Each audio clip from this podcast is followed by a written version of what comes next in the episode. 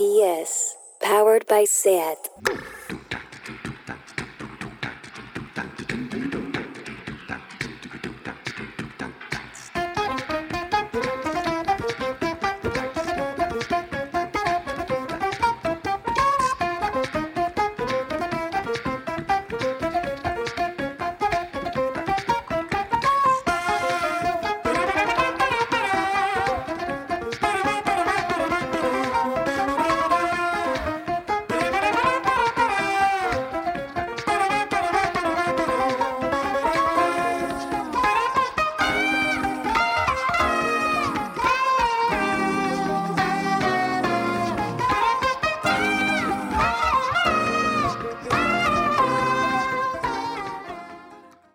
Bienvenidas a Tardeo.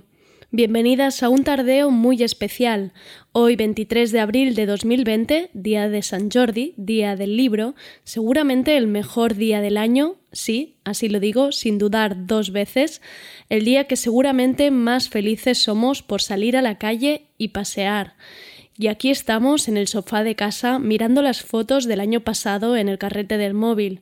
Pero hemos dicho, Oye, si se puede viajar con Google Maps, ¿cómo no vamos a salir a la calle con la radio? Si el cine es magia, espérate a ver lo que hace la radio. Bienvenidas al tardeo especial Yo me quedo en casa, pero espera que vamos a dar una vuelta por Rambla Cataluña.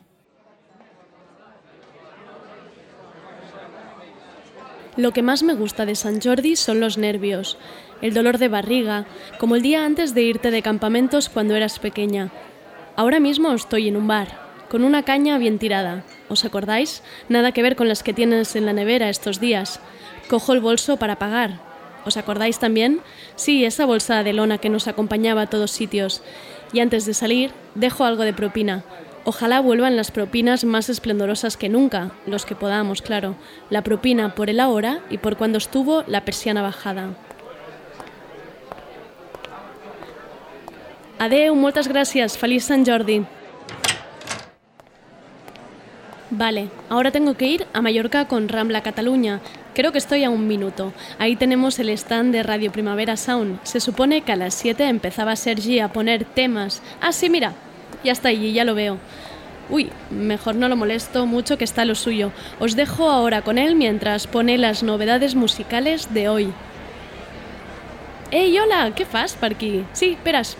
Carabin, un momento. Hola Andrea y hola amigas que nos escucháis cada día desde vuestros hogares pues aquí estamos, bienvenidas a nuestro stand de Radio Primavera Sound.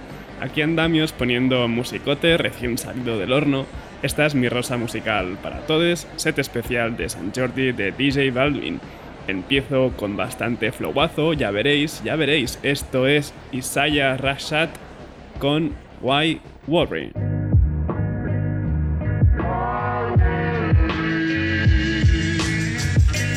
Living big, too busy checking all my lists of shit I never did. Drop top on all my whips, ain't none need hold my bitch, ain't none need hold my gig, can't even hold my piss. Oh, that's your family, your man. When how could you stand him? He always try take advantage of a nickel. That a mink is bills paid for the shrink is. Lay back and come your thinking. Ink pens in black, I'm sinking. Sober so far and shrinking, smoking out my new Lincoln, baby. Yeah, yeah, dollar signs in the morning where the phone at. Follow me. With all that money on your head, better trackers on your phone, yeah, follow me. Yeah, wait a minute, GPS another spot where the phone at. Uh, follow me. yeah, with all that money on your head, better trackers on your phone, yeah, follow me. What about our friendship? What about our kinship? Put up like uncles, chuck it out my window. Worry about my M's and my new utensils. Ho, just be gentle when we swerving that this ain't a rental. I got a plan from where I'm aiming at with no specifics. Now life is for those who spite me with them false advices. Bootlegging my CD, talking about you bunking, talking like you ballin', talking about you got it, patting on my pocket. Bitch, know I know you from Frozen and Black Soul Operas. My mob is slim as my goddess. You can't reach the top of everybody. I got things in order. Who important? You ain't Uncle Bobby or my cousin Richard. Please don't lean on me.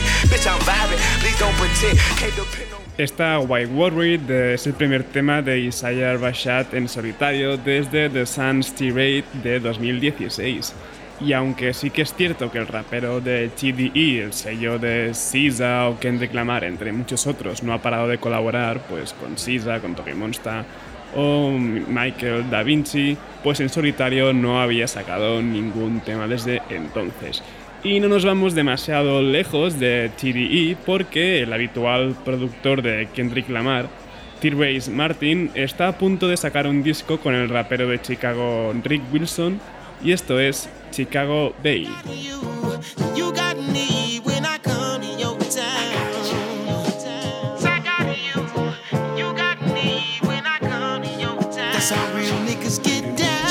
It's like 5 p.m. Take Western to the south side, my side. Make sure that you texting when you outside. Says she never been out to Chicago in the summertime. Why I never see you? Cause I'm peeping that you summer fine.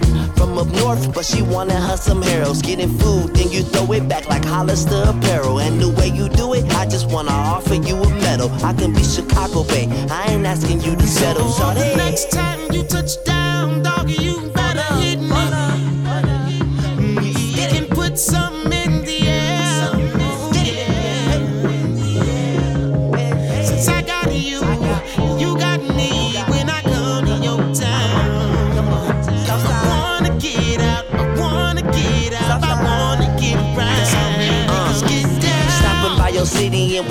hit the road. And then at the show, you the only place I wanna go. If it's in New York, we can get some pizza on the low. If it's in LA, in and out right after niggas roll. If it's Boston, maybe we can hit Masala up in Somerville. Know the deal, maybe fall in love, maybe dodge a feel. Sending these emojis, catch a Uber on my face. I'll just be Chicago Bay. I ain't asking you to say, Shawty. Next time you touch down,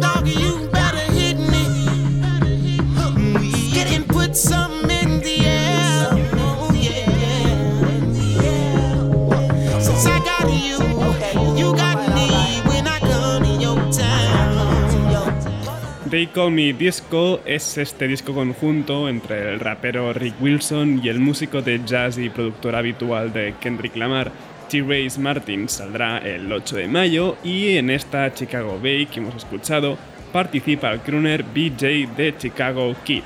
Y seguimos con este rollazo que llevamos desde que hemos empezado porque sí, el día lo merece. El Lado Negro colabora con Shenia Rubinos para este single de Adult Swim, I Fell in Love.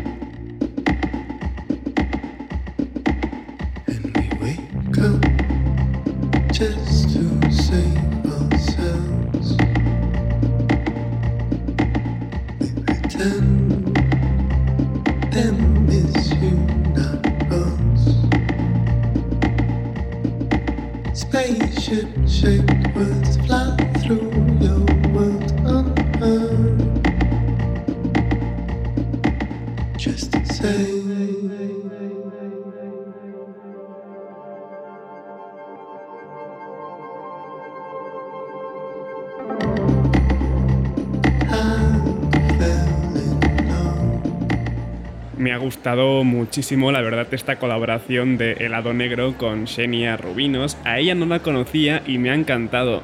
Su último disco, Black Cherry Cat de 2016, es increíble, así que dadle, dadle buenas escuchas que las merece. Y a ver, ya lo sabéis, si hay un nuevo tema de JPEG Mafia, tengo que ponerlo sea como sea. Esto es Bodyguard. Yo, who gon' hold me down? Who gon' work my body? Who gon' touch me up? Who gon' fuck me in?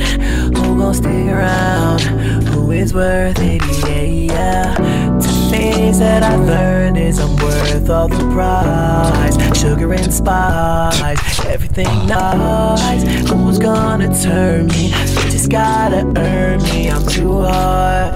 Uh, uh, she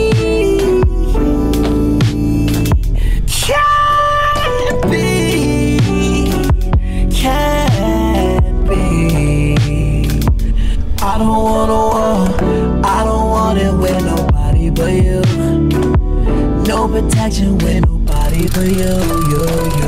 I don't want body but. I don't wanna. Why you want my why? Why you wanna hurt me, babe? Why? I can see through my act. Why? Please give me back. Why? Girl, don't do me like that. You know I want it. I know you want the credit cards, the fancy cars. I know you want the world. But I told your mama I'm coming. I got no refunds.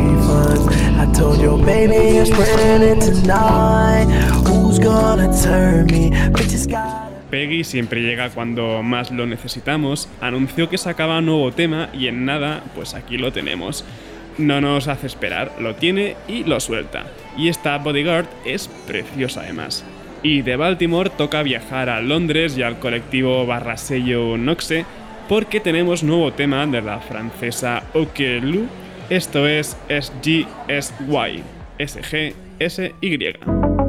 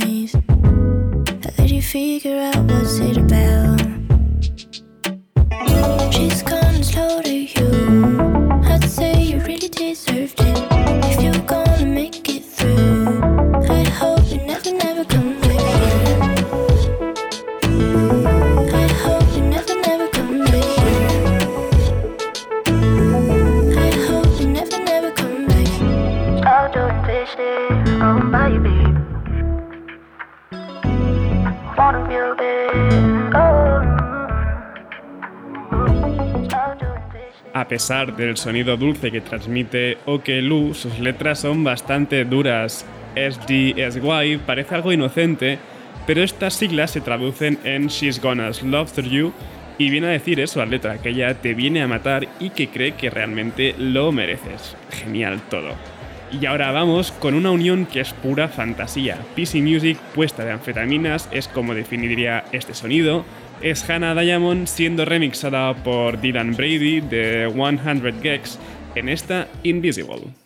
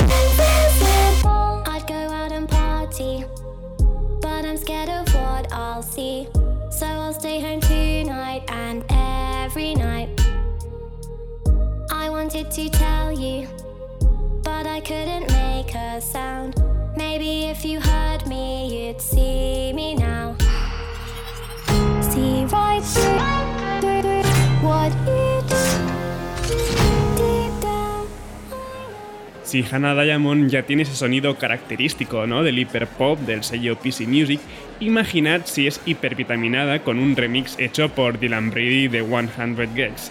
Esta mezcla es todo un asalto anárquico para los oídos y ya sabéis que yo siempre a favor de la música que genera este tipo de reacciones. Pero bueno, vamos a ir relajándonos un pelín, que ya queda poquito de sesión. Hoy es San Jordi, el día de la rosa y el libro, y ayer fue el día de la tierra, de la Pachamama, y por eso Casey Musgrave sacó este tema, Oh What a World 2.0 Earth Day Edition.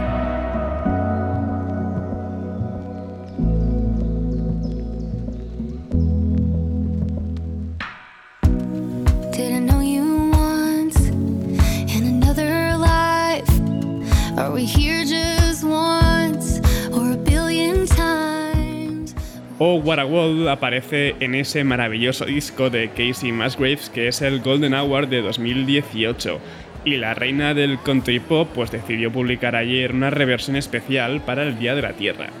Y mientras esa Golden Hour se acerca, deben ser ya las 7 y 20 pasadas, pues voy a terminar la sesión con el primer tema de Johnsy de Sigur Rós en solitario solitario en toda una década casi. Además, producido por el mismísimo A.G. Cook de PC Music, así que no dejéis de bailar y seguir recorriendo la rambla a ritmo de esta Exhale.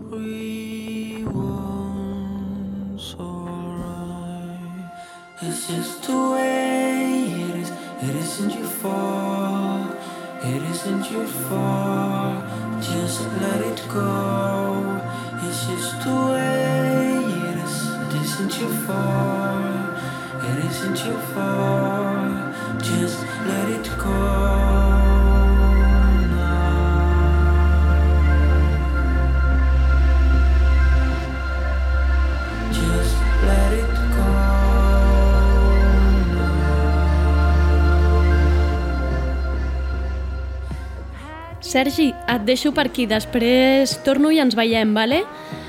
Pues nada, ahora sí vamos a bajar por Rambla, Cataluña, a ver a quién nos encontramos. Mira, justo que bien, primer stand y son una librería amiga, La Carbonera, la librería del Poble Sec con Carlota, Aitor y Mar aconsejando ahora mismo sin parar. Voy a ver si puedo pillar a Mar Redondo un ratito. Mar, escolta, així per trencar el gel, una recomanació literària per aquest Sant Jordi.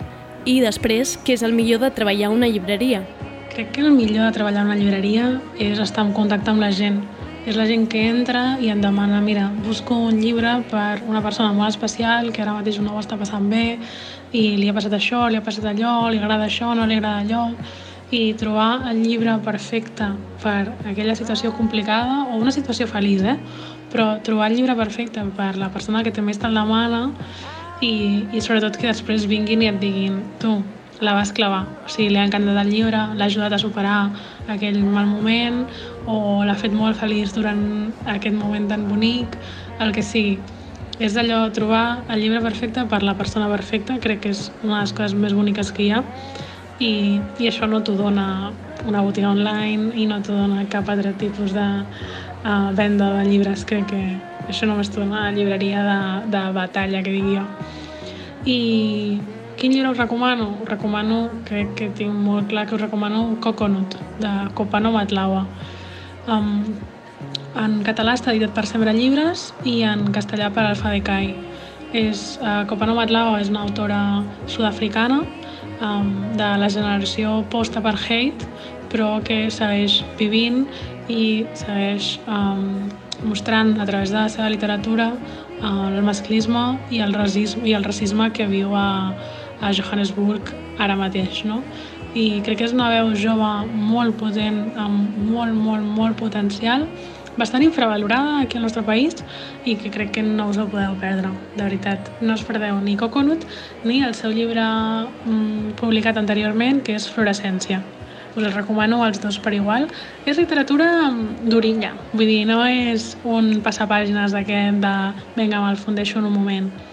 És d'aquells eh, llibres, tant Fluorescència com Coconut, que te'ls comences i hi ha certes pàgines en les quals has de tancar el llibre i se't fa una mica un nus a la gola, però crec que per mi la literatura és això, és que se't faci un nus a la gola llegint perquè, i que et facin reflexionar i que et facin entendre altres situacions, altres cultures que de normal no veuries al teu entorn. No?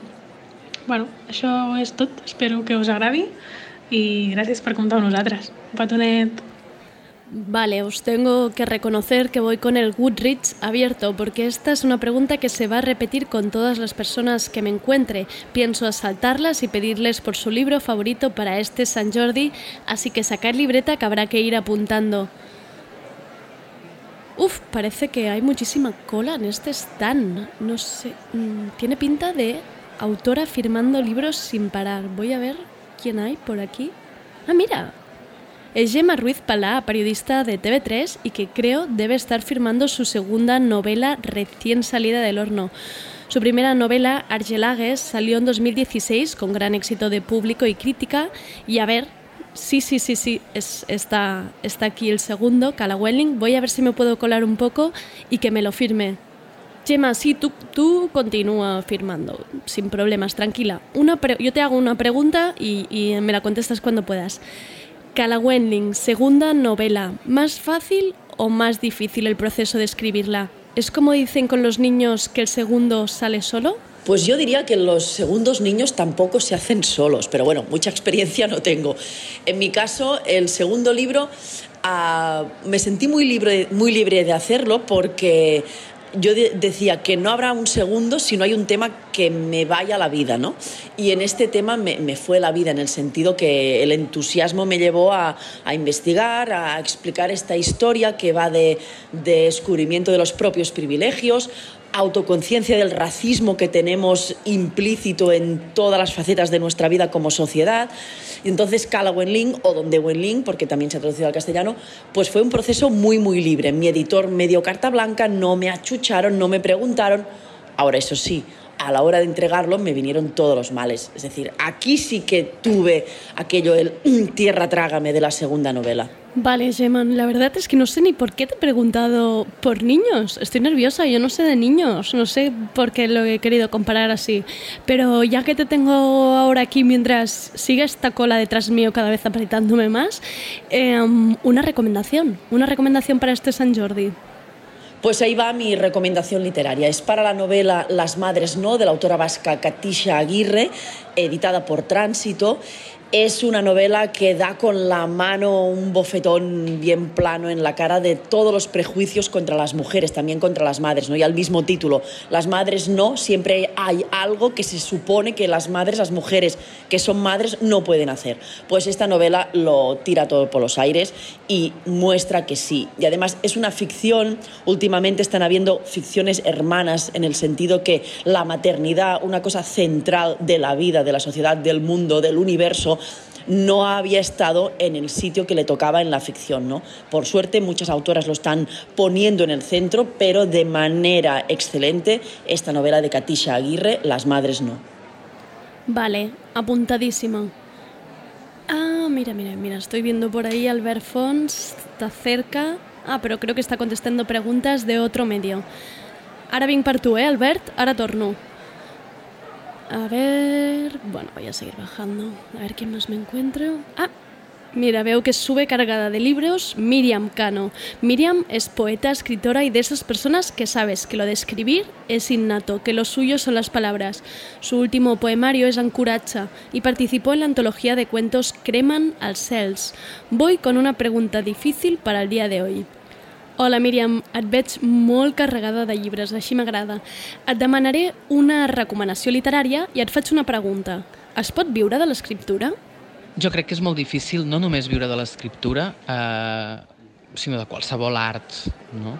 Eh, pots intentar eh, guanyar premis que et permetin uns anys de, de marge, planificant-te molt bé, o, o pots escriure un, un llibre que de, de cop i volta sigui un bestseller i et generi uns drets d'autor increïbles, no? Però crec que són casos eh, aïllats sí que pots arribar a viure precàriament de les activitats paral·leles que genera l'escriptura, no? Si fas classes o...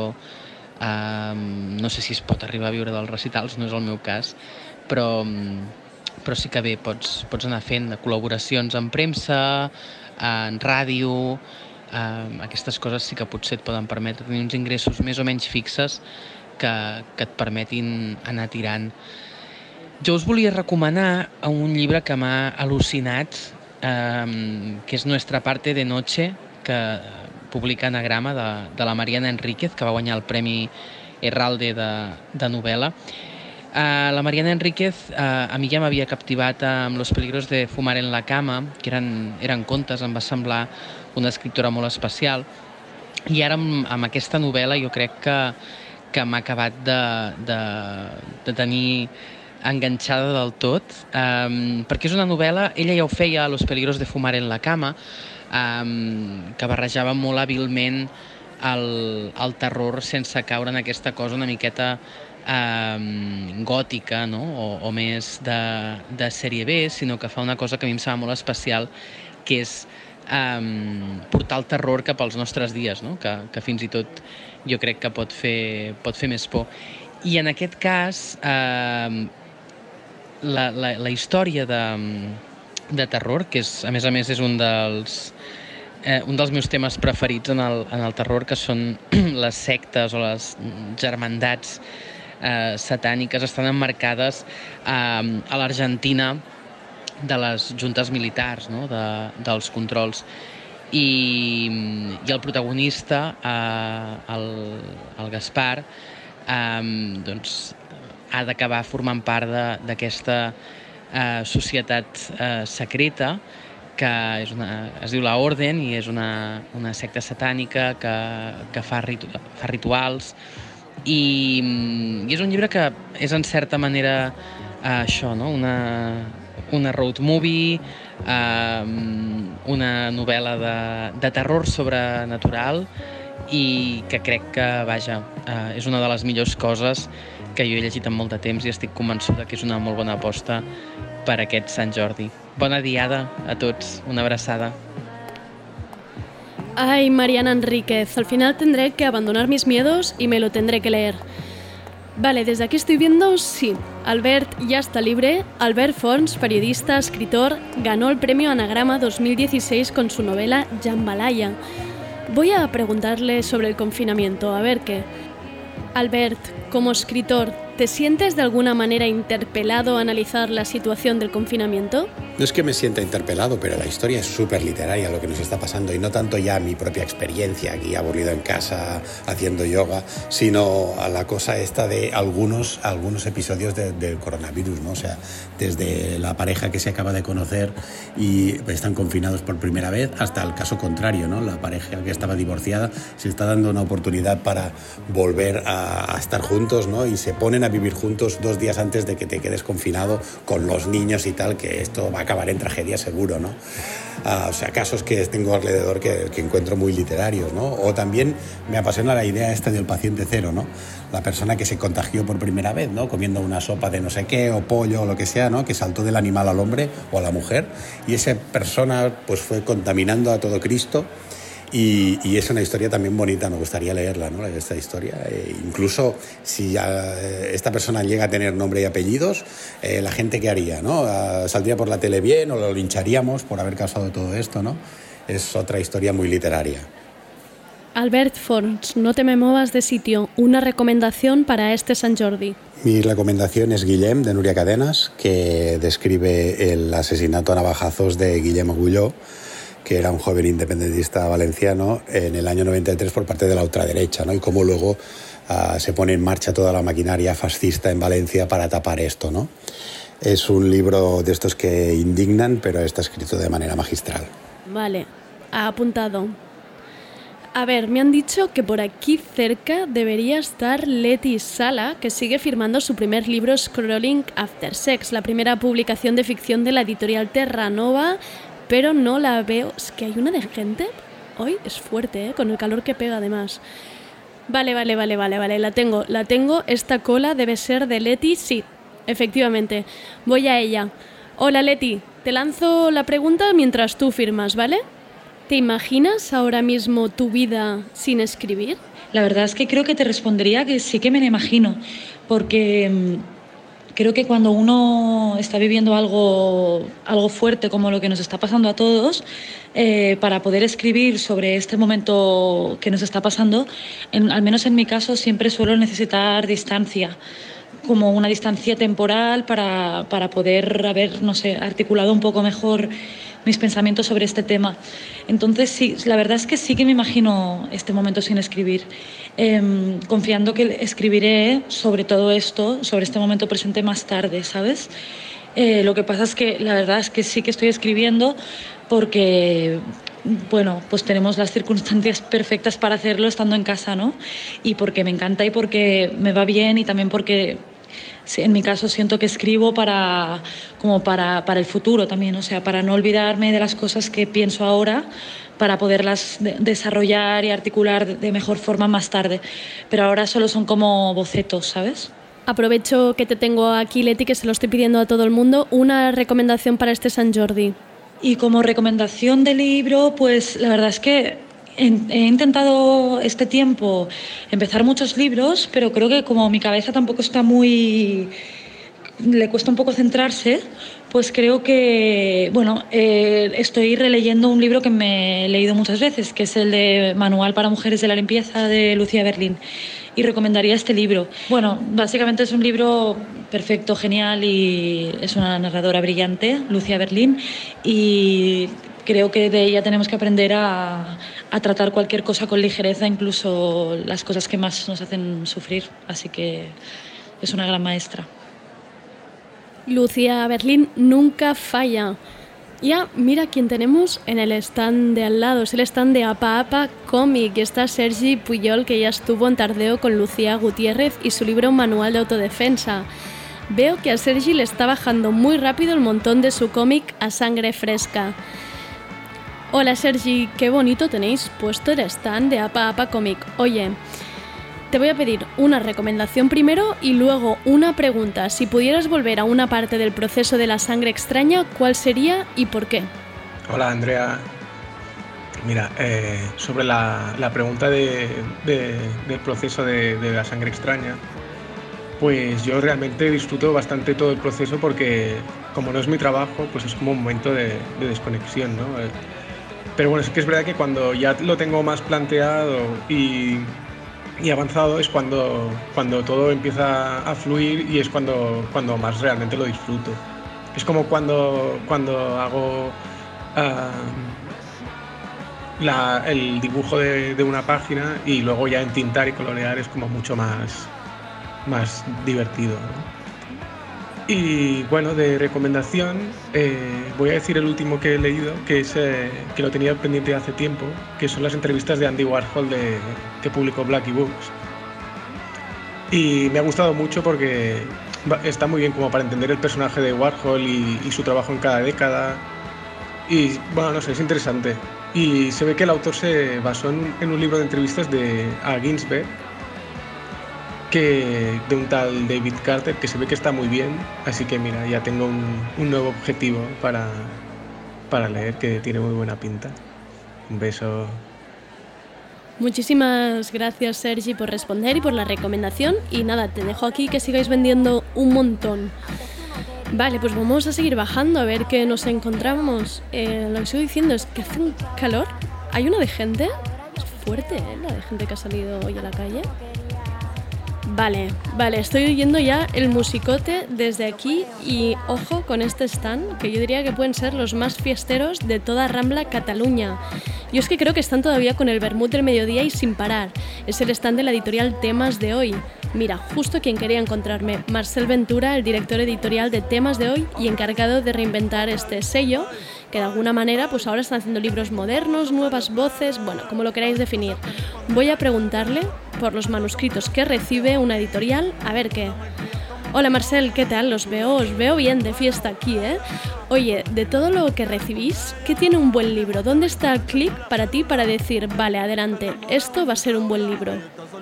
Hola Andrea, Eh, un saludo a ti y a todos los que te oyen hoy en San Jordi. Me preguntas eh, qué hace que un libro haga clic y que haga que pensemos en temas de hoy que igual vale la pena publicarlo. Yo creo que es una respuesta que se bifurca porque no hay una sola razón, por supuesto, para decir que sí a un libro, porque tampoco busca siempre lo mismo en un libro, creo, ¿no? Habría una primera categoría que son como los libros inevitables, cuando la calidad es evidente. Y ahí no hay mucho que decir. Eh, Fabián Casas dice que a la poesía no se le define, se le reconoce. Y yo creo que eso aplica para todo el arte y aplica sin duda para un gran manuscrito cuando lo recibes. Te das cuenta cuando es literatura. Eh, y eso creo que, que es mágico, sencillamente. Esos, por supuesto, no son la mayoría de libros que recibes. Sería raro que la vida funcionara así. Hay otro tipo de libros que a mí me interesan mucho y son aquellos libros que no existen. Y es cuando como editor tienes claridad de que hay un tema en el ambiente y lo que necesitas es encontrar al autor que esté en esa conversación contigo.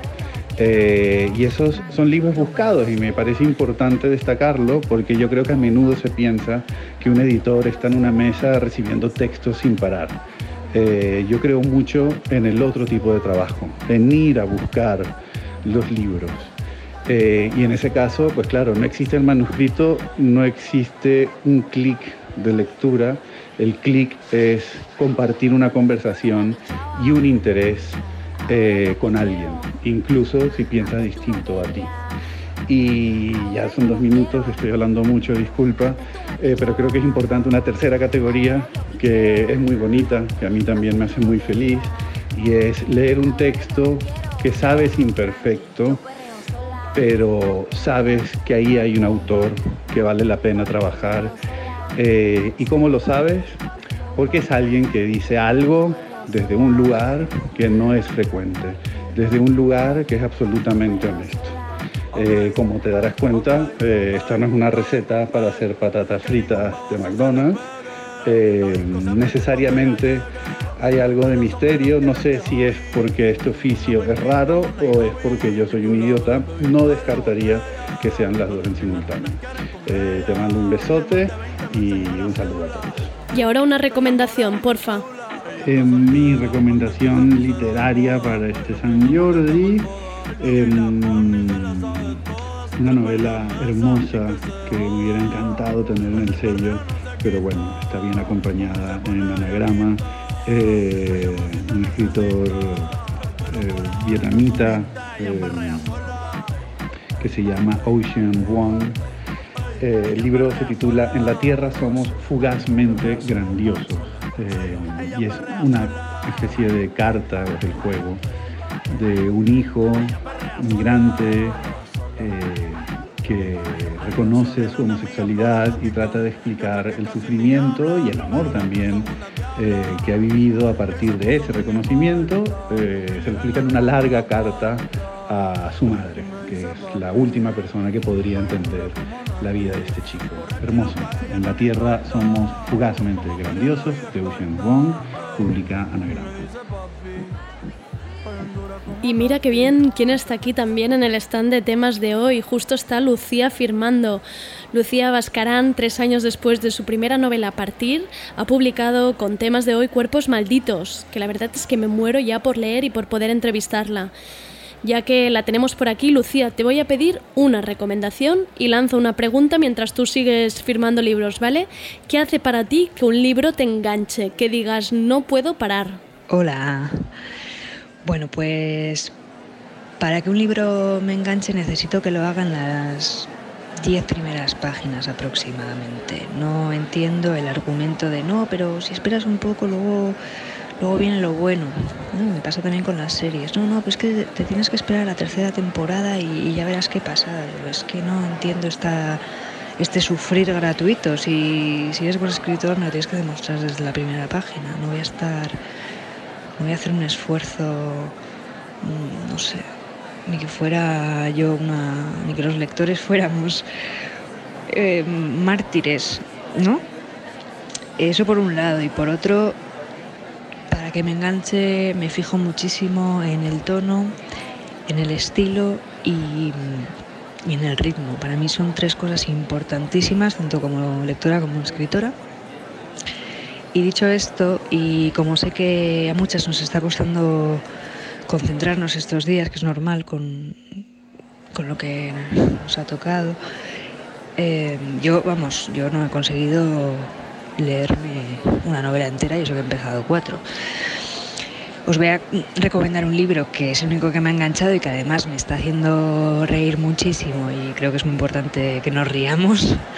El libro de Señoras que se empotraron hace mucho de Cristina Dumenech y básicamente rescata a lesbianas históricas borradas por los libros de historia, nos, cuenta sus vidas, eh, la mayoría de ellas fascinantes y loquísimas y Cristina tiene un estilo, pues escribe y es muy, muy, muy divertida y, para mí es una lectura perfecta en estos días, así que nada, esa es mi recomendación. Un abrazo. Gracias, Lucía. Yo voy a seguir bajando. ¿Os acordáis de este libro que nos lo, nos lo recomendó Rubén Serrano en su sección? Pues nada, voy a seguir. Voy a seguir andando un poco por aquí. Atención, creo que esa de espaldas es Leti. A ver, voy a mirar. Sí, es Leti Juan. Leti ha trabajado como agente literaria y justo está haciendo un máster sobre industria editorial con beca Fulbright en Nueva York. Seguirla en Twitter o Instagram es como tener una recomendadora de libros que siempre acierta. Hola Leti. Oye, qué bien tenerte en Barcelona. Sabía que no te perderías este San Jordi. Mm, Pero aprovechando que has estado en Nueva York y que tienes este máster a medias, ¿qué tendencias literarias están por venir? ¿Qué nos espera en novedades literarias? Y una recomendación para este San Jordi. Hola Andrea, ojalá tuviera una bola de cristal que me dijera qué tendencias literarias están por venir para ponerme ya a hacer de editora. Yo, em, por conversaciones que estoy teniendo con amigas y por cosas que veo estos días y en general por mis propios intereses, sí que intuyo dos líneas em, de cara a publicaciones, digamos, después del coronavirus. Yo diría que la primera es, es más en la no ficción y creo que la gente va a buscar libros que le ayuden a entender el mundo, pues que el mundo en el que estamos viviendo, los antecedentes históricos, no tanto libros de coronavirus en sí, porque creo que la gente está harta de leer de coronavirus y sobre todo que al salir de, la cuarentena yo creo que va a ser lo último que vas a querer leer, em, sino más, yo diría, ensayo eh, político, no ficción narrativa, eh, cosas sociales, cosas de contexto que, que, sirvan eso, ¿no? Como para entender el mundo. Y la segunda línea, que yo me imagino en la ficción, yo diría que, que son más libros eh, escapistas, buenas historias. Creo que el humor va a jugar un papel muy importante. La gente necesita cosas que le hagan reír, buenos sentimientos, libros que te hagan viajar. em, novelas con atmósferas como muy potentes, ¿no? Todas, como por ejemplo cuando hubo la moda esta de thrillers que pasaban en sitios especiales, en plan donde el sitio es casi un protagonista, yo creo que va a haber quizá una vuelta a eso. Yo diría sobre todo buenas historias y, un poco escapismo de, de la realidad. Y mm, mi recomendación para este San Jordi va en la línea del humor que te comentaba y el libro que yo quiero recomendar es Calypso de David Sedaris que acaba de salir publicado con Blackie Books. Yo es un libro que leí en inglés, pero me han dicho que la traducción que lo traduce Jorge de Cascante al castellano es muy buena y mm, es un libro de, de historias personales. David Sedaris es, es un escritor, humorista y, mm, y trabaja en la radio en el programa This American Life y en Estados Unidos es muy conocido y, y escribe sobre básicamente su familia, sus, sus experiencias con Hugh, que es su pareja, y en este caso di- yo, había leído libros anteriores de Sedaris, habían salido algunos con literatura Random House, siempre se caracteriza porque tiene mucho humor, es muy divertido, habla de su familia disfuncional. Em, pero este yo diría que son como sus historias más personales, que aparte de hacer reír, pues son como bastante tiernas. Habla de la muerte de sus padres, habla de envejecer, de cuando el cuerpo te deja de responder como estás acostumbrado. Y eh, yo personalmente las disfruté muchísimo. Eh, Calypso de David Sedaris. Vale, ojo porque nos acercamos a un stand con colas que parecen fans de Justin Bieber. Voy a ver porque veo que la, co- la cola se está como desdoblando en dos, pero no consigo ver quién está detrás. Ah, mira, ya sé quién son. Son dos de las novelas más recomendadas este año. Mira, está Marta Orriols firmando sin descanso Aprendre a parlar amb les plantas y Irene Solà con su Canto yo y la montaña vaya. Voy a ver si las pillo las dos. Hola Marta, ets el meu següent llibre a la tauleta de nit, de veritat, t'ho prometo. Hola Marta, doncs mira, primer et volia demanar una recomanació literària per aquest Sant Jordi i després aprofitar per preguntar-te, sent del grup d'escriptores amb una primera novel·la amb tant d'èxit i tan recomanada, què diries que és el que fa que una història enganxi amb el lector?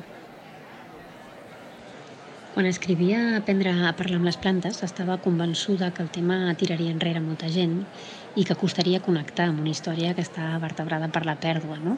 Era una por enorme, però a la vegada tenia la necessitat d'escriure sobre això i no em podia aturar a mi mateixa. No? Quan vols escriure sobre una cosa que tens aquí dins del cap i que ho has de deixar anar, eh, no, no hi pots fer res. No? Llavors, jo sóc la primera sorpresa de l'èxit del llibre i m'he preguntat realment moltes vegades per què pot haver agradat no? He arribat a la conclusió que, per un cantó, aquesta mateixa necessitat que tenia jo de posar paraules per ordenar un tema una mica tabú com és l'amor a la nostra societat, la tenen els mateixos lectors, no? de llegir sobre aquestes sensacions i emocions que normalment mirem de dissimular o de passar el més ràpid possible. No? En aquest sentit, penso que potser la novel·la ha acabat sent un lloc com ideal de reflexió, no? un lloc de pau i de tranquil·litat on aquests temes hi van sorgint i on un les pot, es pot anar com, bueno, posant paraules a aquests pensaments que a vegades costen de, de vertebrar. No? Per altra banda, a mi sempre m'agrada defensar-la com una història de vida, no de pèrdua, no? Perquè hi ha molts temes laterals, més enllà de l'amor, no? Es parla de, de la pèrdua de l'amor, es parla de la identitat, de l'amistat, de la feina, que a vegades fem servir com un escut per evitar enfrontar-nos a altres temes emocionals que tenim pendents, es parla de la família, es parla del sexe o, o del desig com allò més oposat a la mort. Llavors penso que d'alguna manera o altra els, els lectors s'hi poden trobar dins fàcilment no? i que per això acaba connectant amb molta gent. No? M'agradaria recomanar un llibre que es diu Atrapa la llebre d'una autora eh, nascuda al Zagreb, que es diu Lana Bastasic. El trobeu en català, eh, publicat per Edicions del Periscopi, i en castellà a l'editorial Navona. És la història de dues amigues que van créixer juntes durant la Guerra dels Balcans, als anys 90, i que han estat eh, separades gairebé 12 anys sense saber res l'una de l'altra. No? La Sara, que és la que va emigrar a viure a Dublín ja fa uns anys, rep de sobte una trucada com molt urgent de la Leisla que li demana que torni a Bòsnia i l'acompanyi a buscar el seu germà. Llavors aquest viatge es converteix en un road trip literari brillant i trepidant perquè eh, pels conflictes d'elles dues, no? que són dues personalitats totalment oposades, però perquè en realitat eh, és l'eco d'una guerra no? i dels seus efectes sobre la intimitat de les persones, que això m'ha interessat moltíssim. No? I està brutalment escrit. No? La Leisla en realitat encarna Bòsnia, no? és una noia actual però estàs veient un país no? i les ferides d'un país. A més hi ha infinitat de capes de lectura i està ple de detalls i cada vegada que el rellegeixes vas captant una cosa que se t'havia passat per alt no? o que li pots donar un significat que abans no l'havies no fet créixer tant. No? Jo fa setmanes que l'he acabat, de veritat, i no em trec les protagonistes del cap i l'estic recomanant molt, molt, molt. A més és que m'ha encantat descobrir una autora nova i molt jove, cosa que m'encanta perquè em fa pensar que amb una mica de sort continuarà escrivint i ens regalarà moltes altres històries. Ah, i ara la meva admirada Irene Solà, que ja va estar tardeu presentant Canto jo i la muntanya Valla, que ha publicat amb anagrama i que no para de guanyar premis i reconeixements allà on va.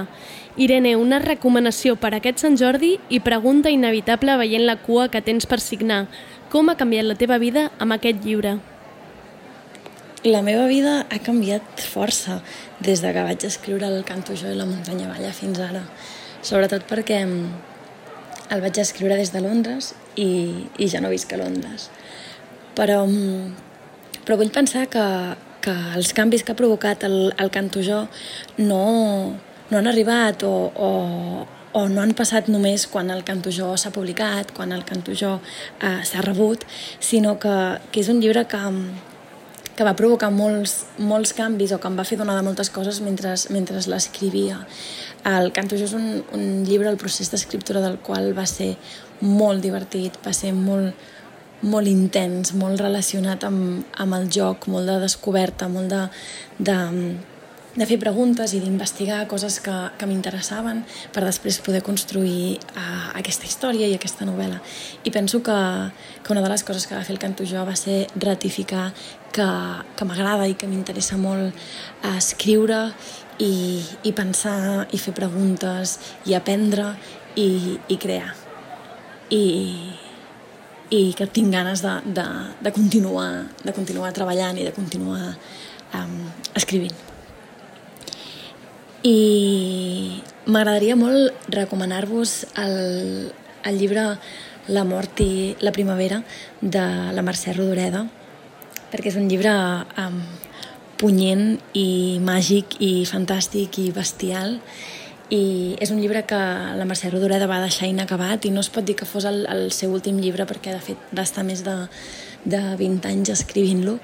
I potser no és el, el, el, el llibre um, que més ens han fet llegir o del que més se'ns ha parlat en relació amb, amb, amb la Mercè Rodoreda, però jo penso que és, és absolutament fantàstic i que, i que no, no us l'heu de deixar perdre. Espero que tingueu un, un molt bon Sant Jordi i, i fins aviat. Uy, mira quién está por aquí haciendo algo parecido. Hey, Juanjo, no te me adelantes con las entrevistas a autores, ¿eh? Juanjo Villalba es responsable de la sección de libros de la revista Vice y voy a hacerle una pregunta perfecta para este momento, aunque un tanto difícil. Juanjo, a ver, tenía ganas de encontrarte. Oye, ¿libro físico o, ebook? ¿Tú qué crees? Hola, Andrea. Mira, sobre eso que me preguntas, sobre el libro electrónico o libro clásico, em, la verdad es que me cuesta bastante decidirme. O sea, yo era de los que hace unos años defendía el libro en papel bajo cualquier circunstancia y mm, nunca pensé que me fuera a comprar un libro en digital.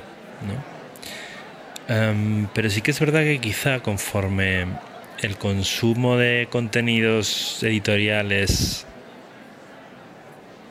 digitales ha ido subiendo y subiendo, o sea, yo estoy suscrito a varias revistas, estoy leo todo, como casi todo el mundo leo todas las noticias en digital, ¿no? Pues me he ido acostumbrando. También yo creo que los dispositivos eh, han mejorado bastante. Em, y poco a poco pues he empezado a leer bastante en, digital, ¿vale? En concreto yo tengo un iPad, no sé. Em, y sí que he visto que me permite muchas veces mucha rapidez en tener un, un libro, ¿sabes? Me evita muchísimo tiempo, gastar tiempo. Y hay muchísimo contenido súper accesible, ¿sabes? O, o al- que, que me refiero que en papel es muy, muy difícil de conseguir, ¿sabes? No sé, a veces estás leyendo algo y puedes encontrarlo, yo qué sé, por ejemplo, hablando de libros muy antiguos, a veces están disponibles en internet porque ya no tienen ni derechos ni nada, ¿sabes? Y son muy, muy fáciles de conseguir. Y, y son cosas que ni soñarías encontrar en una librería, ni, ni te lo tendrían que pedir, etcétera, o en una biblioteca normal, ¿no? De barrio. Con lo que en eso yo creo que, que, que gana mucho el libro electrónico. Aparte puedes marcar, puedes buscar palabras. Si estás leyendo, por ejemplo, en otro idioma, mola mucho porque puedes buscar los significados muy fácilmente. No sé. Por otro lado, eh, me encanta leer en papel, me encanta el objeto, mm, me flipa, sí que hay cosas que sí que todavía me cuesta, pero yo creo que más por los dispositivos que por otra cosa, que me cuesta mucho no leerlas en, en papel, como por ejemplo los cómics, que yo también soy bastante consumidor de cómics. Y he intentado leer alguno en digital, pero me resulta todavía un poco raro. Además, no sé, ya lo veo que es más menos sustituible, ¿no? Un, cómic. Pero bueno, supongo que probablemente esto cambiará en unos años. Me, me preguntas dentro de unos años. Pero es eso, o sea, yo la verdad es que ni uno ni lo otro, o sea, yo los dos. Eh, ahora mismo me estoy leyendo, eh, si no me equivoco, dos libros en digital y otros dos en papel. Así que mira, también va bien, sobre todo en esta época que pasamos tantas horas aquí en casa y todo es tan igual siempre poder variar un poco entre una cosa y otra. Así que elijo los dos, no me, no me puedo decidir. Epa, no te me vayas tan rápido, Juanjo. Una recomendación literaria para este San Jordi. Bueno, el libro que recomiendo es Máquinas como yo de Ian McEwan, que publicó Anagrama en septiembre del año pasado. Y bueno, este libro nos, nos sitúa en un Londres de lo- en, en los años 80, pero en unos años 80 muy diferentes a como fueron en realidad. Eh, porque el Reino Unido, aunque la presidenta sigue siendo Margaret Thatcher y sigue habiendo los mismos problemas que, mm, económicos que hubo en la, en la realidad, el, el Reino Unido, por ejemplo, ha perdido la guerra de las Malvinas, ¿no? con lo que eh, con todas las consecuencias que eso tiene para el país, ¿no? En la, mo- la moral, etcétera. Y Alan Turing, el científico inglés, no murió en los años 50 como, ocurrió realmente, sino que sigue vivo. Entonces, gracias a él, la inteligencia artificial se ha desarrollado muchísimo, incluso más de lo que se ha desarrollado ahora en la realidad, y se han creado los primeros hombres y mujeres sintéticos. Entonces, la historia es, eh, el protagonista de la historia es Charlie, que es un, un hombre de Londres que justo acaba de comprar uno de esos humanoides, ¿no? y mm, que es como un, un ser perfecto, a la vez súper inteligente, que tiene toda la, toda la información, porque Internet existe en- también en esa época. Y eh, este, este robot eh, empieza a vivir con él y con su novia, ¿no? Y a partir de entonces, pues se empiezan a crear una serie de relaciones entre ellos, eh, empiezan a surgir muchos problemas y al final lo que hace el autor es plantearnos, pues, las cuestiones de, mm, bueno, cuestiones que a mí me apasionan, ¿no? Como qué define a un ser humano, ¿no? Si una máquina puede sentir o no, em, etcétera. Por eso lo, lo- lo recomiendo muchísimo. Te veo luego, Juanjo. Vamos a seguir. Oh, mirad quién está por aquí. Un cachito del barri de Sants, aquí en mitad de la Rambla. Es la librería crítica y cooperativa La Ciutat Invisible. Perfecto, y además está Irene tras la mesa de libros. Voy a preguntarle. Irene, Sí, aquí, em veus? Vale. Escolta, com esteu vivint aquest Sant Jordi tan especial des de Ciutat Invisible? Ah, i una recomanació literària.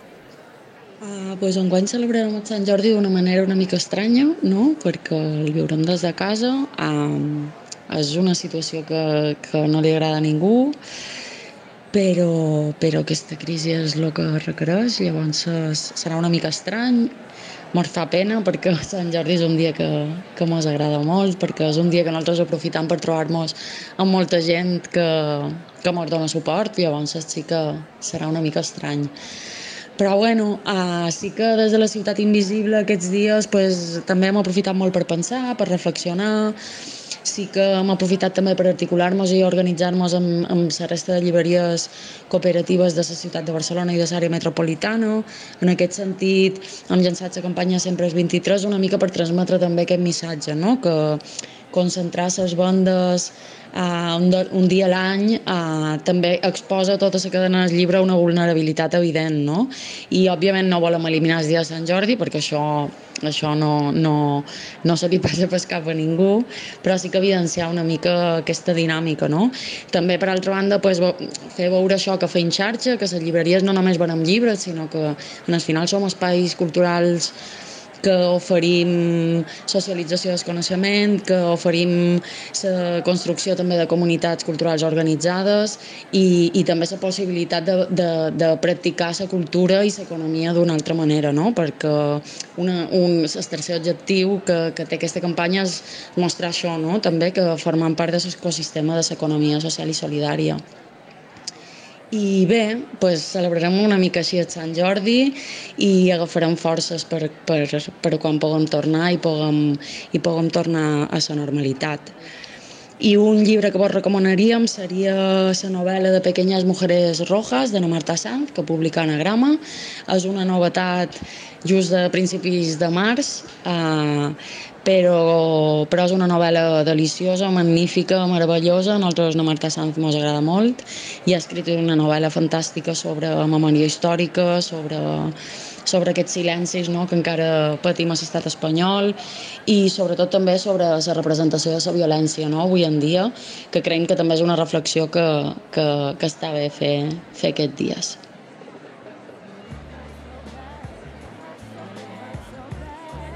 Qué cantidad de gente, madre mía. Es, que se ha pilado aquí un montón de gente en este trozo. No, no estoy ni viendo que el siguiente está... Ah, el siguiente están. Son nuestros amigos de Norma Comics. Oh, qué bien. Ay, a ver, hasta Luis Martínez, su director editorial y colaborador habitual de Tardeo, que no hacen falta ni presentaciones, pero es el que siempre nos está recomendando los mejores cómics y novelas gráficas. Voy a preguntarle por este trabajo de director editorial que yo siempre dudo un poco. Hola Luis, oye, qué gustazo, estáis trabajando un montón, qué bien, qué bien verlo. Oye, me te voy a hacer una pregunta. ¿Cuál es el truco para tener un catálogo atractivo? ¿Cómo sabes realmente lo que quiere el lector? Y ya que estamos, pues una recomendación para este San Jordi de hoy. Hola Andrea, ¿cómo estás? Pues mira, eh, contestando a tu pregunta, yo creo que para construir un catálogo atractivo, lo más importante es leer, leer muchísimo, pero leer además de una forma que sea saliendo de tu zona de confort. No tienes que, leer para ti, sino que tienes que eh, leer para tus lectores, evitar una lectura egocéntrica y eh, tener sobre todo muchísima curiosidad. Tienes que salir de tu zona de confort, tienes que explorar entre géneros, tienes que leer a las nuevas voces, tienes que ser eh, permeable, tienes que saber escuchar y entre todo esto al final tienes que dejarte guiar también por tu intuición, pero teniendo muy en cuenta siempre, siempre, siempre a tus lectores. De esta manera podrás encontrar nuevas joyas que podrás eh, ofrecerles. Podrás ofrecerles lo que, lo que les gusta, pero también podrás darles eh, a conocer estas nuevas obras que te han emocionado y que sabes que te van a emocionar. ¿Y cómo puedes saber eso? ¿Cómo puedes saber lo que les gusta a tus lectores? Pues muy fácil, tienes que, tienes que escucharles. Nosotros, por ejemplo, desde Norma, tenemos eh, montado, por ejemplo, unas sesiones en las que hay unos encuentros por editores por YouTube o por Instagram. Entonces hablamos directamente con nuestros lectores, les preguntamos si les han gustado las obras, nos preguntan ellos a nosotros qué vamos a sacar, nos dan sugerencias y bueno, al final montamos entre todos una comunidad muy chula en el que hay un flujo de información que nos viene súper bien a todos y que incluso son los propios lectores los que nos hacen descubrir más cosas. Y luego, con todo ese flujo de información, hay otros eh, elementos muy importantes que son los libreros. Los libreros son súper buenos prescriptores. Los libreros están en contacto con el mercado, están en contacto con los lectores, están en contacto con todas las editoriales. Leen muchísimo. Nosotros tenemos una comunicación muy, muy fluida también con estos, eh, con estos libreros. Al final, de lo que se trata es eh, crear una, una confianza, porque así cuando encuentras algo que realmente te emociona y algo que quieres hacer llegar a estos eh, lectores, van a confiar en ti y entonces lo van a leer con la misma emoción con la que tú lo has contratado. Por otro lado, en cuanto a las recomendaciones de San Jordi, yo lo que os diría es que en este año tan atípico, lo que hagáis será preguntarle a, los libreros. Eh, pensad en vuestra librería de confianza, pensad en vuestra librería de barrio, escribirles por las redes sociales, preguntadles a ellos, porque en estos tiempos les va a hacer mucha, mucha falta todo ese cariño que le podáis dar.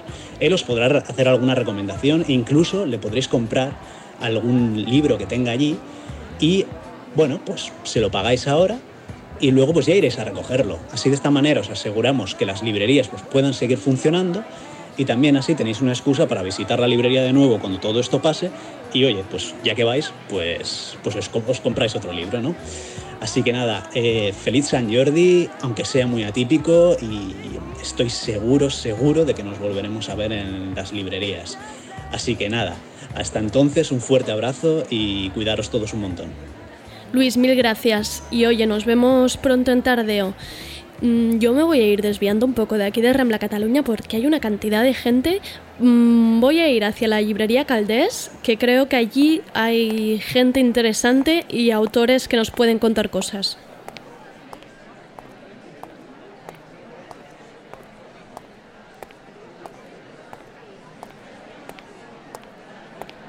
Vale, oye, pues ya hemos llegado a la Caldés, otra cosa no, pero en San Jordi se anda mucho y como no podían faltar en la puerta, casi como parte del mobiliario de las horas que se pasan aquí, está Eudales Pluga, periodista cultural y colaborador habitual de Tardeo en la sección de literatura con Luna Miguel.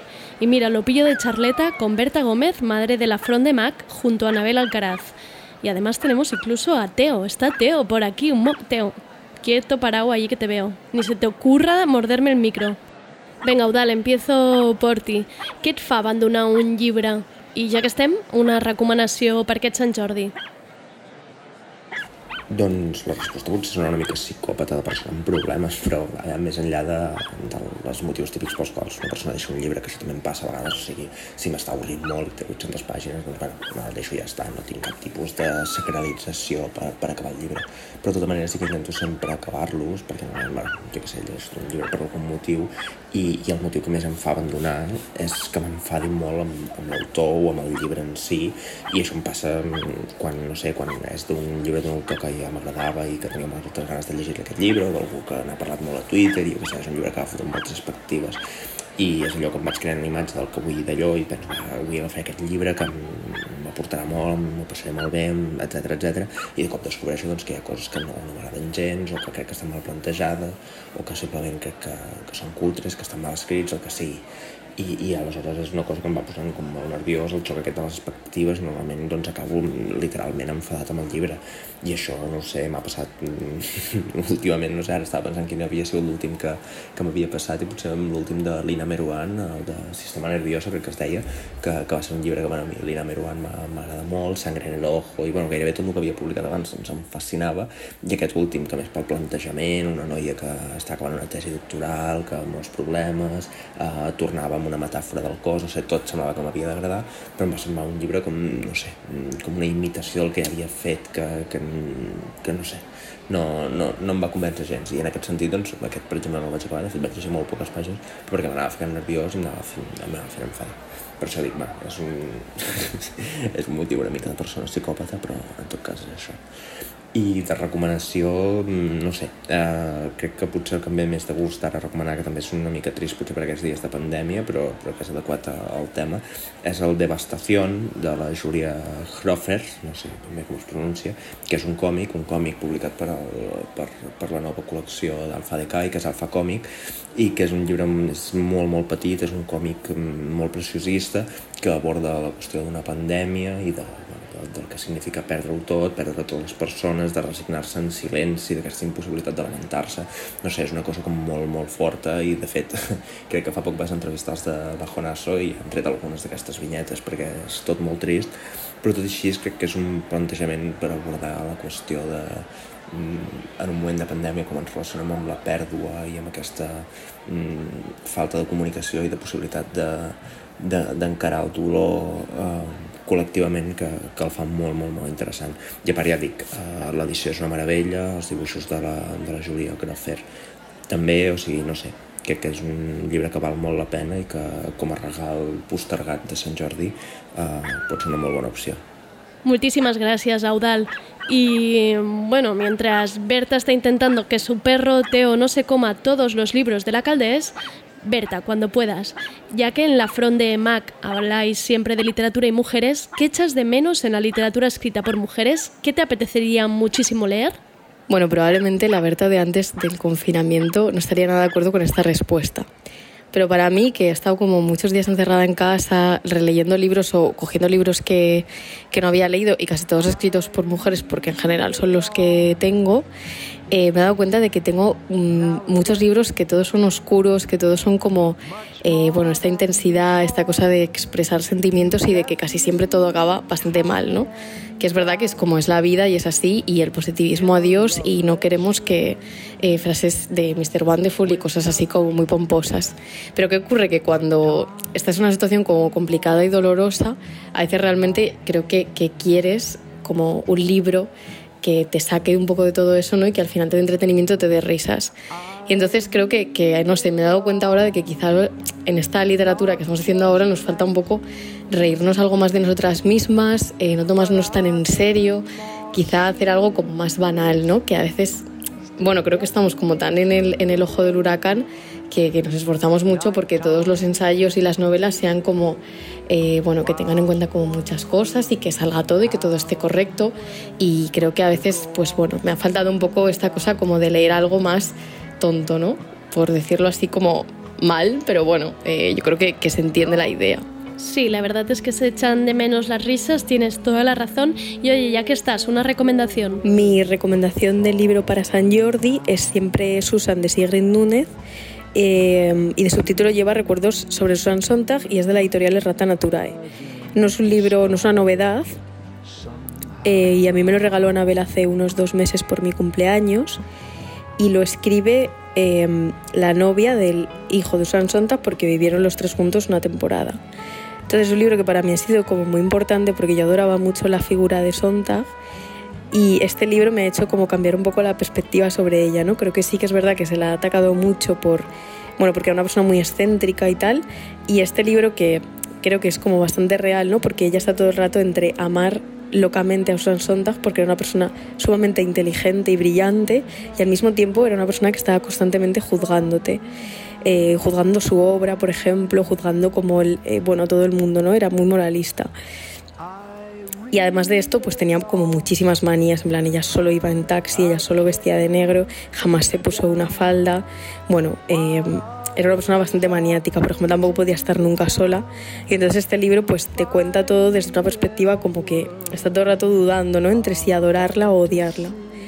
Y al final, bueno, yo creo que es interesante que ella, eh, a pesar de que parece una relación que no es tan, tan cercana, eh, que tiene, bueno, llega como a, estar un poco obsesionada incluso con sus Sontag. Entonces me ha gustado mucho esta lectura y, y es mi recomendación. Vale, y ya dentro de la Caldés, que creo que están repartiendo esfuerzos entre Antic Teatre y aquí.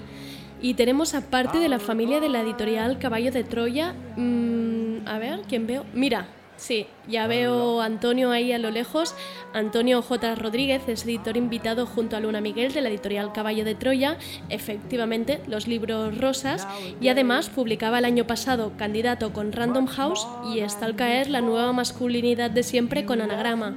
Y con Antonio y Luna, y hablamos en tardeo de su proyecto en Instagram, eh, raro, es dicho raro, pero acaba en W, un ensayo colectivo donde preguntan a escritores de todo el mundo qué es escribir para ellos.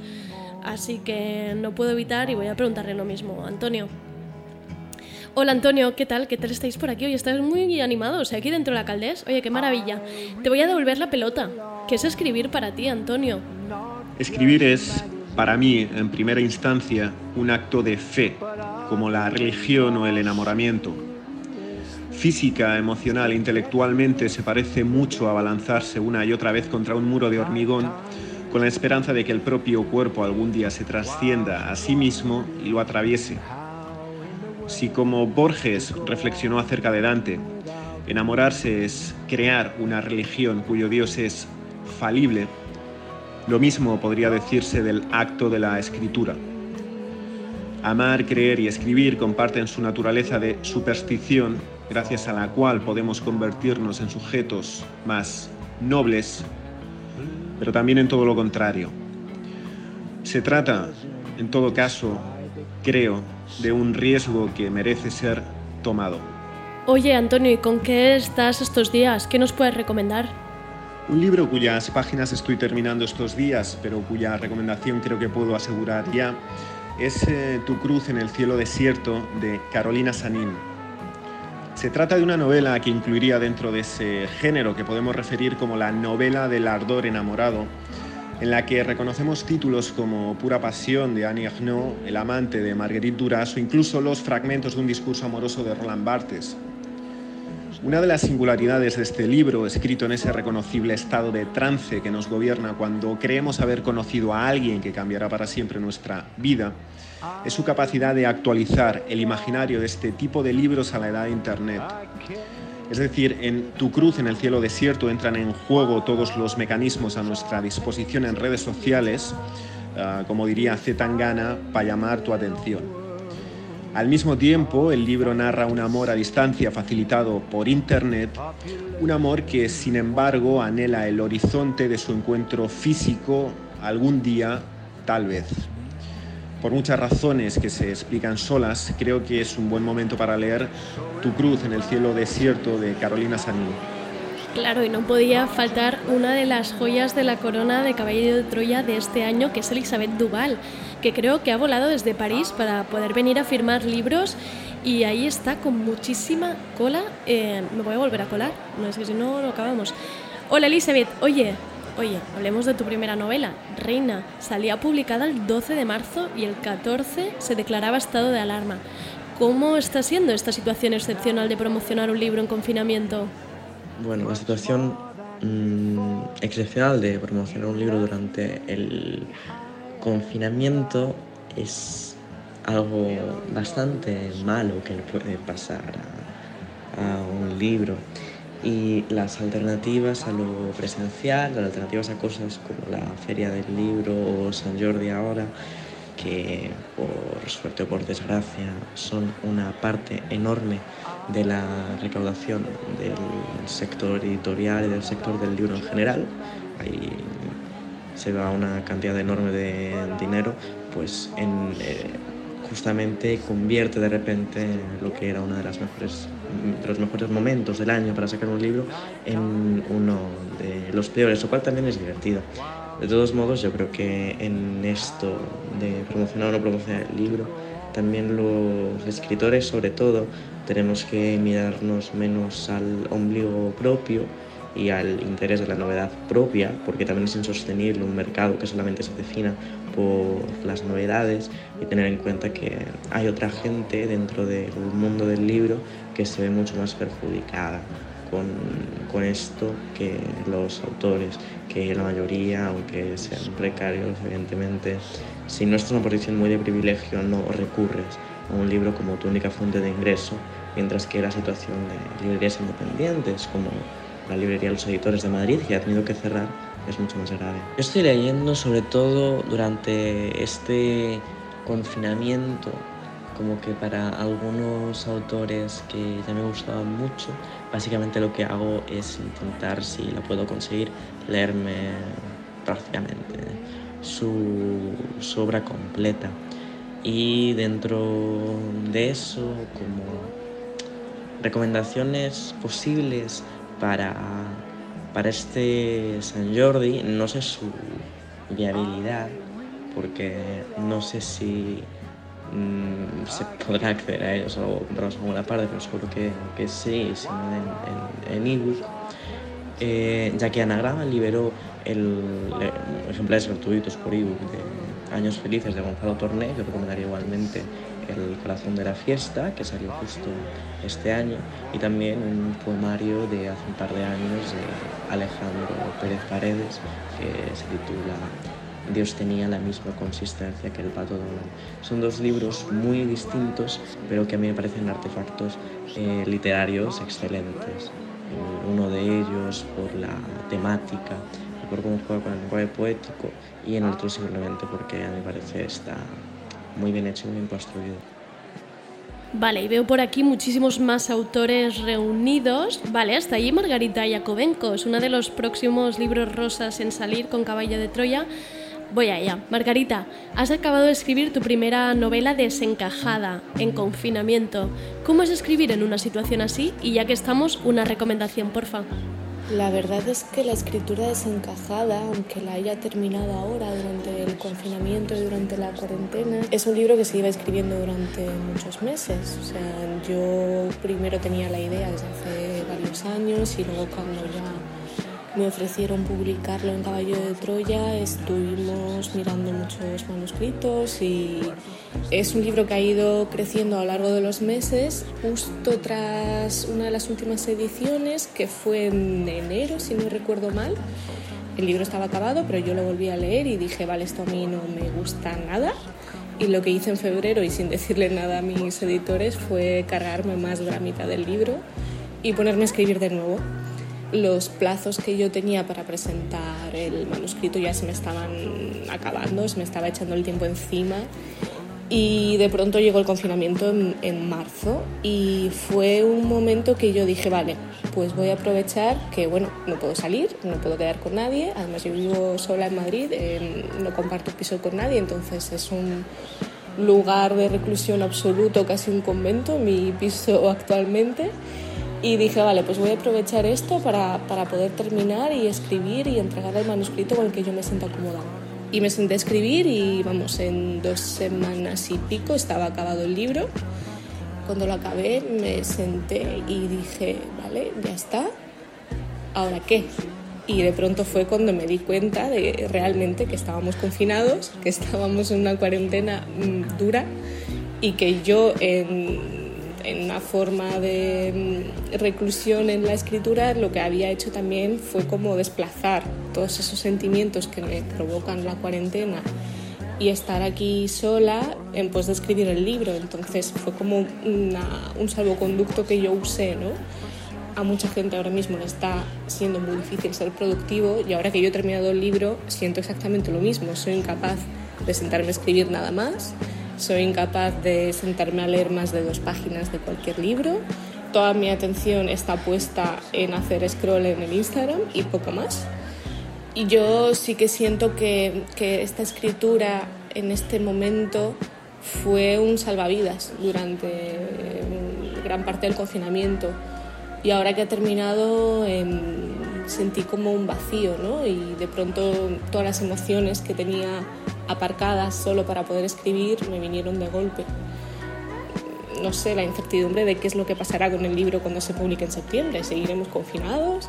¿Habrá un nuevo confinamiento? ¿Habrá promo del libro? No se sabe. No se sabe absolutamente nada, no puedo hacer planes y eso es una de las cosas que, que más mm, rabia me dan. Lo que sí que me encantaría recomendar es uno de los libros que más releí durante la escritura y uno de los libros al que vuelvo siempre, siempre, que es El año del pensamiento mágico de Joan Didion, porque, bueno, la verdad es que es un relato sobre la enfermedad y la muerte que creo que a lo mejor ahora mismo, en este, en este momento, le puede ayudar a muchas personas. Mm, no hago spoilers y digo si es un libro sobre el duelo, porque la, la autora, Joan Didion, perdió a lo largo de un año a su hija y a su marido, que eran sus dos grandes apoyos en, en la vida y lo que hace en este libro, que es, es una especie de ensayo, pero se lee como si fuera una novela y además se lee de una forma muy fácil porque ella siempre escribe de una manera que, que es, eh, que tú no ves los andamios que hay detrás de ese, de ese texto y eso me parece mágico. te intenta como llevar por el camino de explicarte de una forma entre emocional, sentimental y racional lo que es un proceso de duelo que quizá ahora muchas personas estén viviendo por esta situación. Incluso si tampoco has perdido a nadie en, la crisis del coronavirus, sí que es verdad que muchos podemos tener esos sentimientos de fase de duelo, de ira, de depresión, de aceptación, de negación de la realidad, porque es como que estamos perdiendo también lo que era nuestra vida antes del confinamiento y sentimos ese dolor también por esa parte. No hace falta perder a un ser querido. El relato es autobiográfico, habla sobre el amor, habla sobre la muerte, sobre el dolor, la enfermedad. Y me gusta mucho una frase que de hecho la tengo, no sé si la tengo escrita en casi cada cuaderno, que, que ella escribe al principio del libro y luego va repitiendo a lo largo, que es la vida cambia de repente, la vida cambia en un instante, te sientas a cenar y la vida que conoces termina. Y yo creo que esto es justo lo que nos ha pasado a muchos eh, antes de, esta, de esta crisis, que de un día para otro hemos visto que la vida que teníamos ha acabado.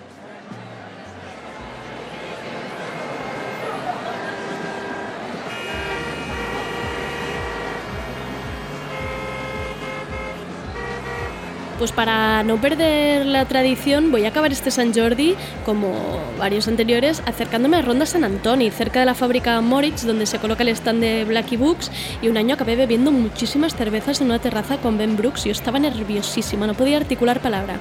Veremos cómo acabamos hoy.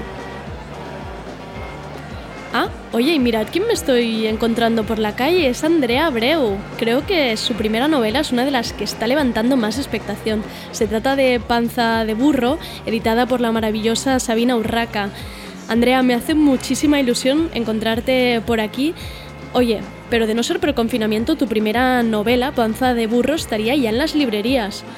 Mm, ¿Cómo describirías lo que se siente ante la salida al mercado de tu primera novela? Hola Andrea, ¿qué tal? Gracias por invitarme a hablar este micro ratito sobre panza de burro. Te saludo desde mi piso en Tetuán, Madrid, echando de menitos mi, mi isla querida, Tenerife, y a mi perrita Bimba. Eh, la verdad es que desde que me dijeron que el libro iba a salir eh, como para primavera, verano de 2020, yo siempre tuve la sensación de que todo era una mentira, de que de que era un sueño, de que había o que iba a pasar algo que iba a impedir que la novela saliese, porque era una cosa demasiado buena que, que me estaba pasando y sé que parece como negativo, ¿no? pero era como demasiado increíble. Y a medida que se ha ido acercando el momento, o que se iba acercando el momento de la publicación, yo me iba desprendiendo de esa idea de que era una cosa que yo me había inventado y lógicamente parecía como más real todo, eh, era más tangible el hecho de tener una novela en papel y de que la gente la leyese, porque cada vez estaba recibiendo más, más mensajes de la gente que estaba interesada en leerla.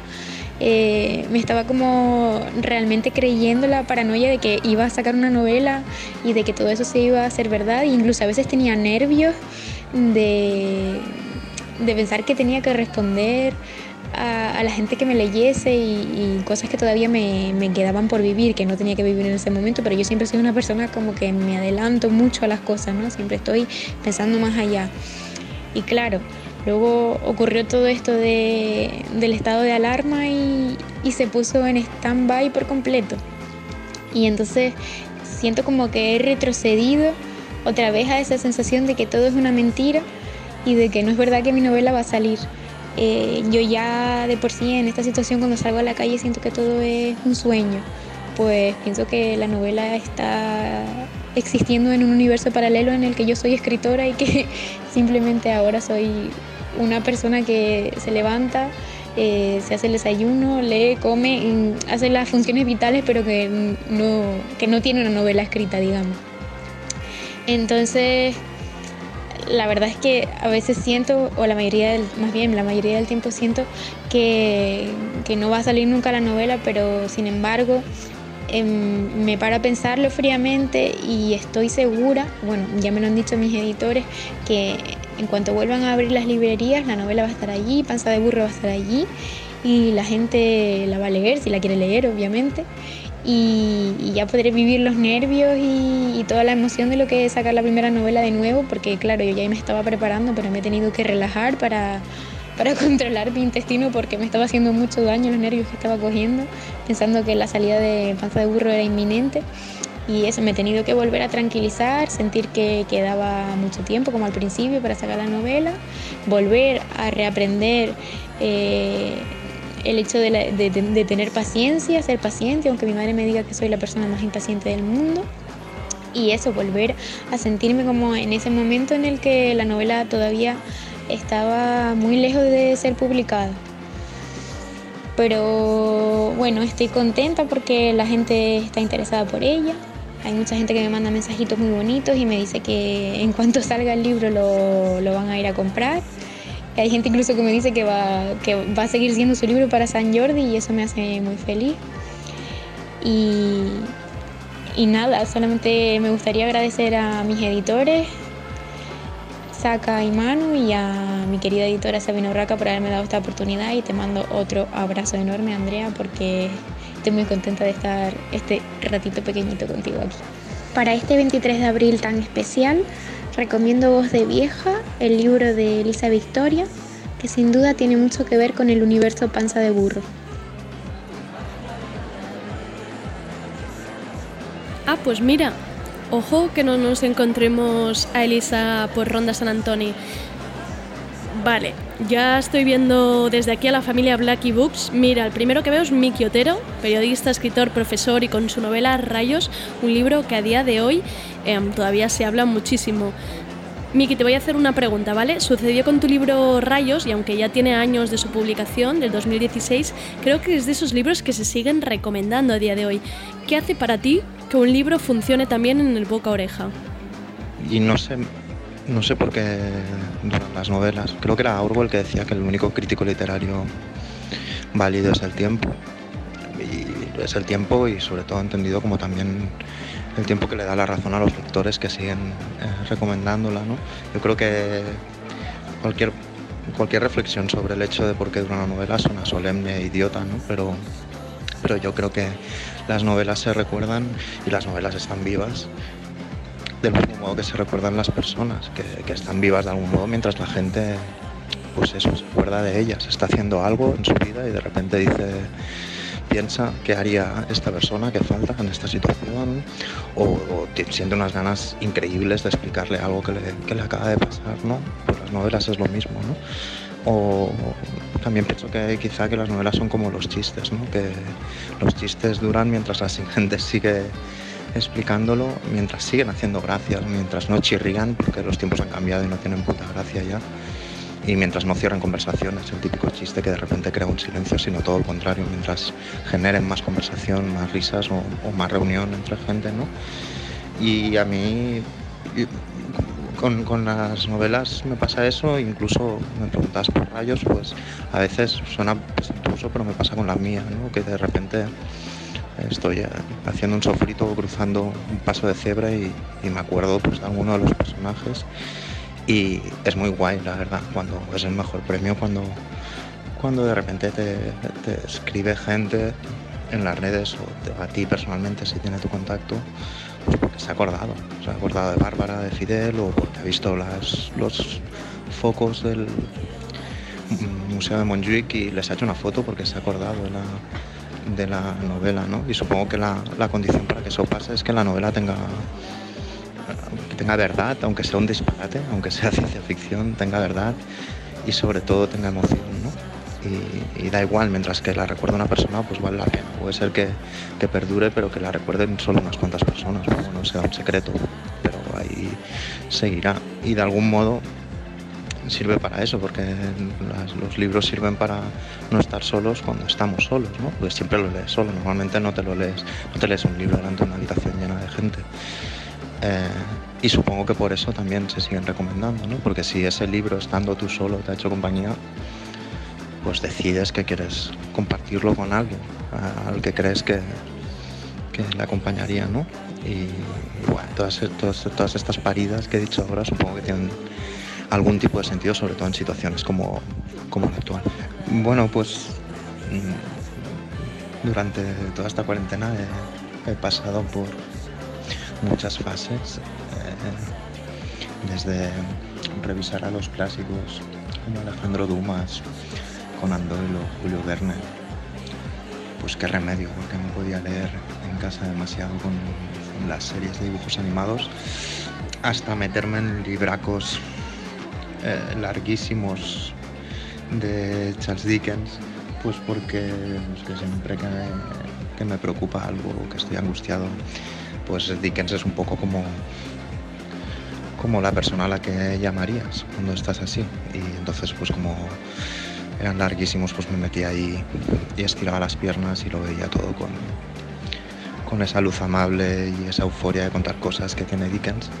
Pero el libro que, con el que empecé la cuarentena y que seguramente es el que os recomiendo, de verdad, que además es una novedad que encontráis fácil, eh, es Poeta chileno de Alejandro Zambra y buah, es un libro precioso, de verdad. Y bueno, el prota se llama Gonzalo y es un poetastro que quiere ser poeta y es un padrastro que hace de padre biológico todo el rato. Y básicamente es la historia de, de, este Gonzalo que está con una chica cuando son adolescentes y se la reencuentra tiempo después, años después, cuando tiene ya un niño y, y se juntan, se encuentran en una discoteca y se juntan, se conocen, como dice la Biblia, se conocen en la acepción de que se van a, a la cama y ya no salen de ella y se ponen a vivir juntos. Y allí anda su hijo y, Gonzalo se acostumbra pues a cuidar de él porque tiene más tiempo que su, que su pareja. Y un día van por la, por la calle y un desconocido les pregunta qué son, que se son el uno al otro. Y, y a Gonzalo, al prota, le, le suena fatal lo del padrastro. Y busca otras palabras, pero no, no, no, no las encuentra. Y entonces se deciden entre los dos, entre el hijo y el padre, eh, construir algo, algo muy guay entre ellos que, que el significado de la palabra padrastro, que sea verdaderamente guay. Y lo construyen con lo que hacen, con lo que viven juntos y con lo que inventan, sobre todo, con las historias que se explican. Hay una escena preciosa que eh, está intentando dormir al niño y le explica la historia de la playa de los solitarios y, que es como la, escena que para mí resume todo el libro. Eh, es, es, es, preciosa y es como la típica novela que, que te da mucho exigiéndote poco que es muy inteligente, pero es inteligente como esa gente que lo es sin, sin presunción, sin alardear, que tiene mucho conocimiento pero no lo oferta todo el rato como en un escaparate. Y es la típica novela que no, que no te obliga a reírte, lo cual sería un poco difícil estos días, pero que de repente te das cuenta eh, en un momento dado que llevas con la sonrisa pues plantada ahí en la boca eh, 150 páginas y por eso os la recomiendo. Vale, y las horas que son y todavía hay autores firmando. ¿Cómo deben tener la mano? Voy con Elisa Victoria porque sí, efectivamente está por aquí. Si el de Marta Urriol será el siguiente en la mesita, Voz de Viejas el tercero. Tengo muchísimas ganas de leerlo. Hola Elisa, no, tú ves firmando, ves firmando libros. Yo te hago una pregunta. ¿Cómo vives el proceso de escritura? ¿Cómo te preparas? Y ya que estás, una recomendación literaria. Hola Andrea, pues yo el, proceso de escritura lo suelo vivir de diferentes formas, dependiendo de lo que, del momento en el que esté y de lo que vaya a hacer. Eh, los relatos cortitos son normalmente muy intuitivos, muy directos, que te surge y lo pones. Y para una novela normalmente hay que pasar, en mi caso por lo menos, un, un proceso de, de tomar muchas notas, casi siempre a mano, que, que surgen de una forma así como más natural, que, que se te ocurren a cualquier hora del día o en cualquier sitio. Y, y, te van dando como el tono y el ritmo de, de, lo que va a ser el proyecto luego y te va dando ganas de pasarte al, al ordenador. Y una vez que, que, ya estás en el ordenador, pues empiezas a tener muchos fragmentos que acaban siendo capítulos o cosas sueltas que no tienes todavía muy claro dónde vas a ubicar y, y empieza a ponerse un poco menos natural e intuitivo y, a darse un momento más mecánico. más de trabajo eh, en cadena, ¿no? De, y ya eh, normalmente hay que dedicarle muchas horas al día porque ya no, hay que esperar que llegue ninguna inspiración, sino que hay que ponerse para hilar unas cosas con otras y que, que acabe teniendo sentido así en, gordo. Las, las, horas que a mí me van mejor eh, suelen ser las de la tarde. Por la mañana no, no me suelen dar muchas ganas porque estoy como sonolienta. Me suele encantar la hora de la siesta, que es como muy tranquila, no está todo el mundo, hay mucho silencio, está como todo medio quieto y eso me, me, resulta cómodo. Y por la noche también me gusta, me gustan los momentos tranquilitos, cuando no hay mucho bullicio de ciudad o de ajetreo humano. Em, uno de los ejercicios que más suelo hacer es el de obligarme a, a escribir durante varios minutos seguidos porque te, empuja y, si estás en un pequeño bloqueo, pues ya te acostumbras y te empieza a salir solo. Y mm, suelo escuchar siempre música, me encanta escribir con, con música electrónica casi siempre. Y ahora que eh, estamos en el Día del Libro y en San Jordi, pues yo recomendaría un libro que me encantó, que se llamaba El bosque profundo, era de Sofía Rey, y creo que es un libro precioso a todos los niveles como objeto y el contenido es muy misterioso, muy mágico, con mucho encanto y creo que es un libro que le puede gustar a cualquiera, es muy bonito. Y nada, un abrazo, feliz San Jordi, un besito, gracias. Y para acabar, antes de retirarnos a hacer unas cañas por fin, está Jorge de Cascante por aquí con su libro de relatos Hace tiempo que vengo al taller y no sé a lo que vengo y que podéis recuperar en la entrevista que le hicimos en Tardeo en podcast. Oye Jorge, estás subiendo una cantidad de tweets relatos estos días, está siendo maravilloso. Pero a ver, te pregunto, ¿qué harías sin Twitter? ¿Estás cambiando los relatos por tweets? Y ya que estamos, una recomendación de un libro. Eh, ¿Qué haría si no tuviese Twitter en estos días? Eh, bueno, mm, supongo que escribiría más en largo, que me está costando. Estoy escribiendo menos cuentos y trabajando menos en los libros en los que tendría que estar trabajando, pero sobre todo me estaría perdiendo lo que escribe la gente a la que sigo, que suelen ser bastante graciosos, menos un para que tengo silenciados que odio, y... pero que no puedo dejar de seguir. Y eso es lo que me estaría lo que me estaría perdiendo, supongo. Y en cuanto a recomendar algún libro, se me ocurrió eh, que estaría bien quizá para estos días uno que, uno que se llama Las Retrasadas, de Jan Benamer, creo que se llama, eh, no sé si lo digo bien o mal, que va de la tonta de un pueblo y su hija y la relación que tienen cuando la escuela quiere eh, que la hija estudie más y deje de ser pues lo que es y tal y se transforma en otra cosa. Y también está bien uno, eh, un libro que se llama El Muro, de Marlene Haushofer, que mm, va de una señora que, es la, que de repente un día se despierta y descubre que es la última persona viva en el mundo y que alrededor de la casa en la que está hay una cúpula invisible eh, afuera de la cual todos los animales y, todos la, y todas las personas eh, han muerto. Me he metido a ver quién lo había traducido eh, Genoveva, Dieterich. Me he metido en Goodreads a ver quién lo había traducido y he visto que lleva 666 reseñas. Creo que es un buen momento para leerlo. Este programa especial no habría sido posible sin mi compañero Sergi Couchard y la parte musical, sin el equipo de redes y comunicación Isarobo y Blanca Martínez, que todavía ahora deben estar tagueando a gente en Instagram, sin la asesoría de Jordi Beltrán sobre las músicas que suenan en los stands y librerías, Marta Salicru por decir a todo que sí siempre y echarme una mano con los audios, y a Rob Roman, el mago de todo esto, el que ha hecho posible la magia de que hoy hayamos podido salir un rato a las calles. Soy Andrea Gómez, gracias por escucharnos. Me llamo Adidas Superstar y yo estuve allí. Estuve en las canchas de baloncesto en Estados Unidos en los 70. Me convertí en la zapa favorita en la NBA. ¿Os acordáis de los ganchos de Karim Abdul-Jabbar? Yo sí, estuve allí.